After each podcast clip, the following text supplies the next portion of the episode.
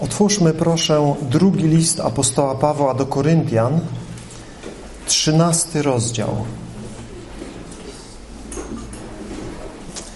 Łaska Pana Jezusa Chrystusa, miłość Boga i wspólnota Ducha Świętego niech będzie z wami wszystkimi. Amen.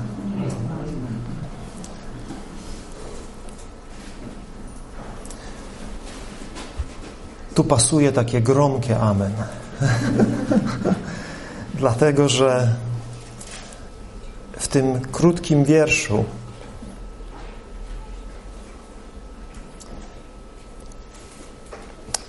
jest bogactwo tego wszystkiego, co jest naszym udziałem, tego wszystkiego, na co nie zasługujemy, czego nie zdobyliśmy, na co nie zasłużyliśmy, co jest wyrazem tego, kim Bóg jest.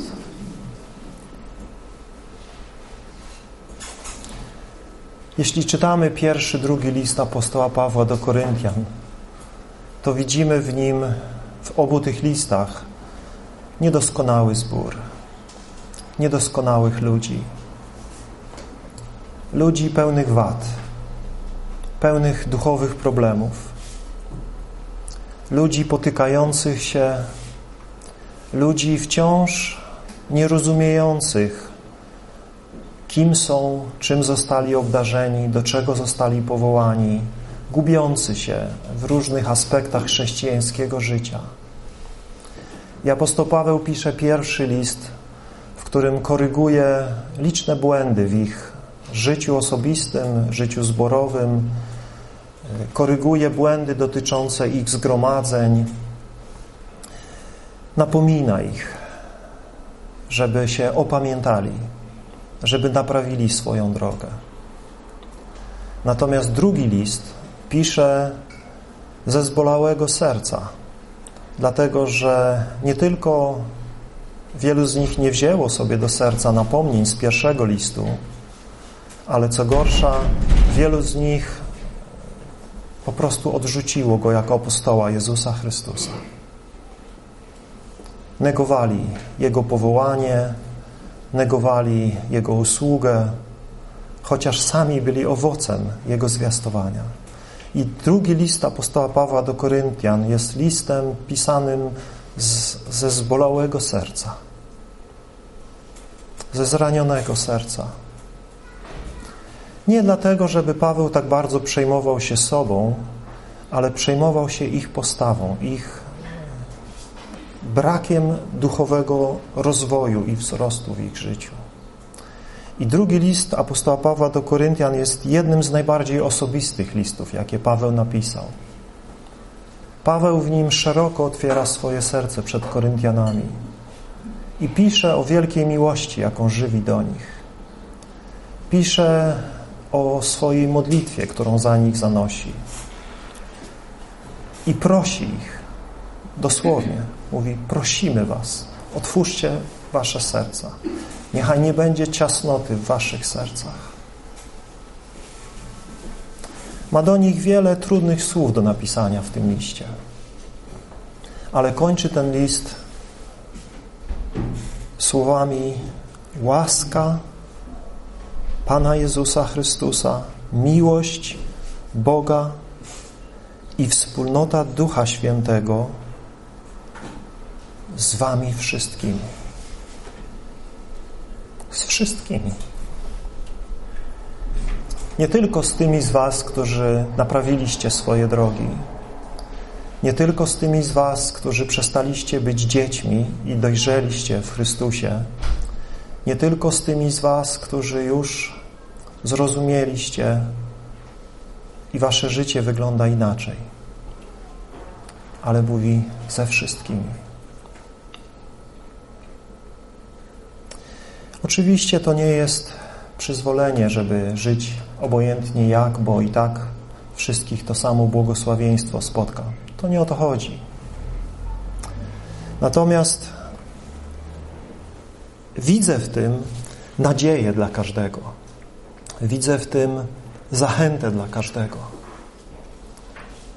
Czasami możemy czuć się, że nie mamy nic do zaoferowania, że rzeczywiście nie jesteśmy tacy, jacy powinniśmy być po tych latach wiary, po tych latach doświadczeń, różnego rodzaju przejawów Bożej łaski, której doświadczyliśmy. I pewnie tak jest. Pewnie tak jest, że i do nas potrzeba tych licznych napomnień słowa, które mówią, abyśmy poddali się pod mocną rękę Bożą, uniżywszy nasze serca, abyśmy rozdzierali nasze serca, żałowali, pokutowali tego, co jest nie tak w naszym życiu, tego, co wymaga Bożej pracy, Bożej przemiany. A jednocześnie w pośród tego wszystkiego, co mogłoby nas przytłaczać i zniechęcać i załamać w naszej lustracji naszych serc i naszego życia i naszych uczynków. Apostoł Paweł, natchniony Duchem Świętym, kieruje do tego niedoskonałego kościoła w Koryncie i myślę, że do chrześcijan wszystkich wieków. Te słowa błogosławieństwa, te słowa modlitwy, czegoś więcej niż tylko życzeń. Łaska Pana Jezusa Chrystusa. To jest jedno z najczęstszych słów, jakie pojawia się w listach apostolskich, szczególnie apostoła Pawła. Łaska.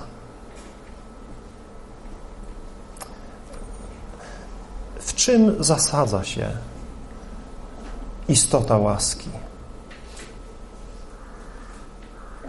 Na czym oparta jest Boża, cudowna Boża łaska?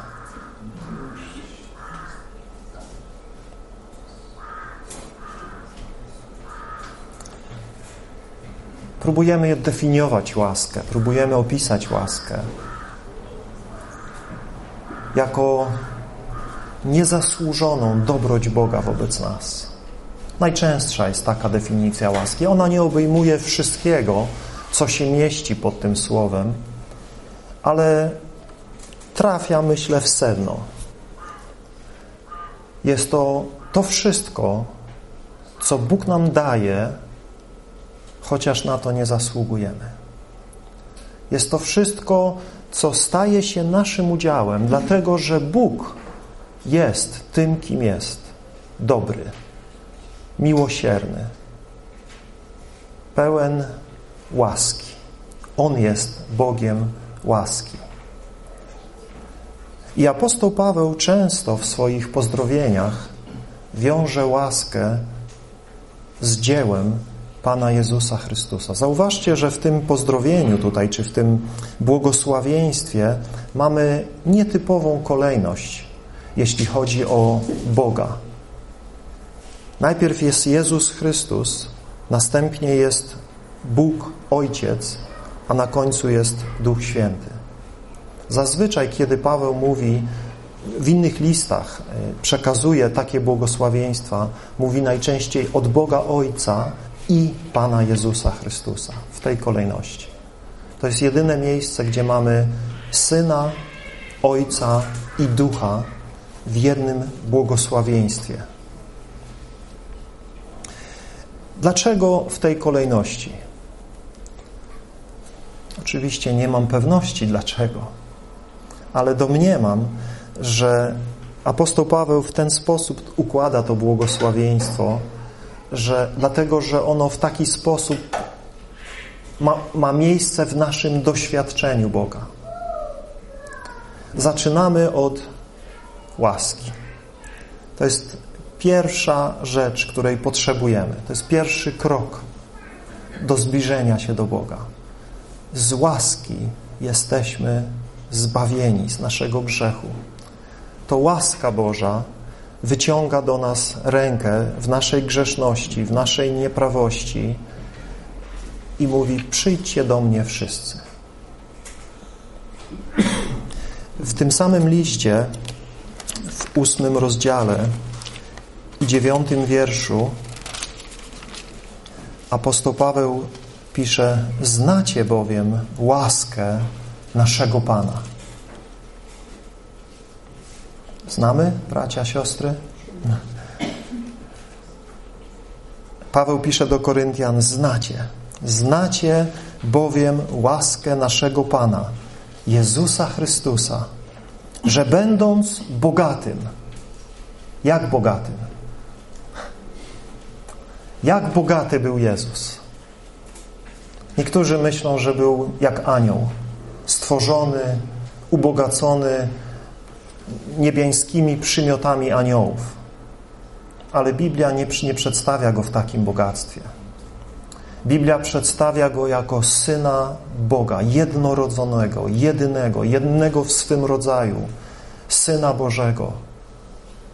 Tego, który jest nazwany Panem chwały. Któż jest tym Panem chwały? Pyta psalmista. Kto jest tym Panem chwały? Jahwe zastępów. Jak bogaty był Jezus, zanim przyszedł na ziemię? Był tak bogaty, jak Jego Ojciec.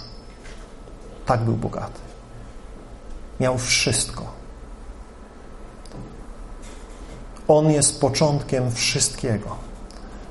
Przez Niego wszystko powstało, co powstało.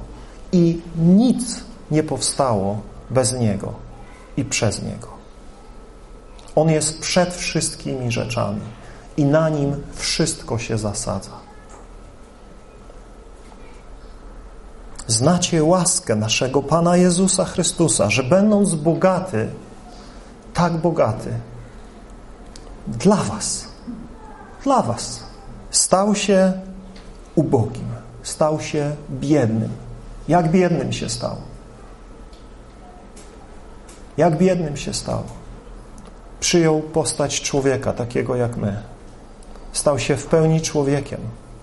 Żył na ziemi jak człowiek, poddany woli Ojca, pytający się o wszystko Ojca, zależny od Ojca, szukający chwały Ojca. I czyste, święte życie położył za nas grzeszników. Pozwolił, by grzeszni ludzie fałszywie Go oskarżyli, pluli na Niego, bili Go, przybili Go do krzyża. Uniżył się i stał się tak biedny, że umierając na krzyżu nie miał nic poza tą szatą, którą z niego zdarli i o którą rzucali losy. Tak ubogi się stał. Oddał wszystko, co miał. Wszystko. Dlaczego? Abyśmy zostali ubogaceni Jego ubóstwem.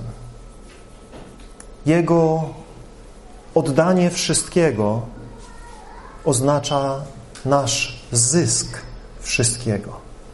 Taka jest łaska naszego Pana Jezusa Chrystusa. Mam nadzieję, że ją poznaliśmy, bracia, siostry. Mam nadzieję, że znacie łaskę naszego Pana Jezusa Chrystusa, który stał się tak ubogi, abyśmy my mogli stać się dziećmi Boga. My, którzy byliśmy wrogo usposobieni, którzy byliśmy martwi w naszych grzechach i upadkach. Z Jego łaski, z Jego stania się tak ubogim, my zostaliśmy ubogaceni całym Jego bogactwem.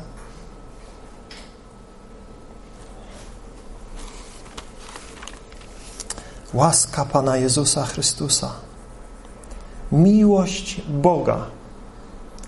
Ileż to słyszymy o miłości Boga. Jaka jest miłość Boga? Jak wielka jest ta miłość Boga? Możemy o niej dużo mówić, ale apostoł Paweł w innym miejscu modli się, abyśmy poznali, jaka jest wysokość tej miłości i jaka jest głębokość tej miłości jaka jest szerokość tej miłości. I oby i dzisiaj, i oby każdego dnia Bóg przez swoją dobroć i działanie swego ducha w nas pomagał nam pojąć wraz ze wszystkimi świętymi, jak wysoka, jak głęboka, jak szeroka jest miłość naszego Boga do nas. Tak wielu ludzi w tym świecie nie rozumie miłości Boga i to jest tragedia. To jest dramat, że ludzie patrzą na Boga jako na kogoś, kto chce ich pozbawić radości, kto chce im coś zabrać, kto chce ich z czegoś ograbić, kto chce ich ograniczyć. To jest wielka bieda, że wielu ludzi w tym świecie tak myśli, ale daleko większa bieda jest, kiedy chrześcijanie tak myślą. Chrześcijanie, którzy w jakiejś mierze zaufali temu Bogu, w jakiejś mierze oddali się Chrystusowi, ale wciąż nie poznali, jak głęboka, jak wysoka, jak szeroka jest miłość Boga. Jak różne nasze życiowe doświadczenia, rozczarowania, problemy, które nas spotykają, sprawiają, że zaczynamy kwestionować miłość Boga. Sprawiają, że powątpiewamy w miłość Boga. Czy Bóg mnie kocha? Czy Bóg mnie słyszy? Czy Bóg odpowiada? Dlaczego więc tak cierpię? Dlaczego więc moje doświadczenie tak długo trwa? Dlaczego słyszę świadectwa od tego, od tamtego, a ja tego nie widzę?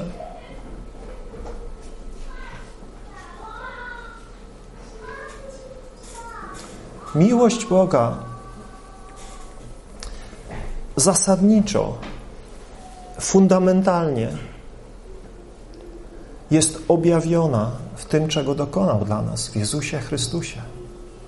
Tam widzimy miłość Boga, który daje swojego Syna za nasze grzechy. Nasze doświadczenia, nasze próby, nasze różnego rodzaju problemy w mądrości Boga i w miłości Boga są częścią naszej drogi na tej ziemi. Czasami jest nam ją łatwiej zrozumieć, czasami jest nam łatwiej uchwycić cel tego wszystkiego, czasami jest nam bardzo trudno to zrozumieć. Czasami nie mamy odpowiedzi na trudne pytania, które zadajemy jesteśmy bezradni i bezsilni, ale jakże ważne jest wtedy, byśmy mieli głębokie zrozumienie i doświadczenie niezmiennej miłości Boga. Miłość człowieka jest bardzo zmienna.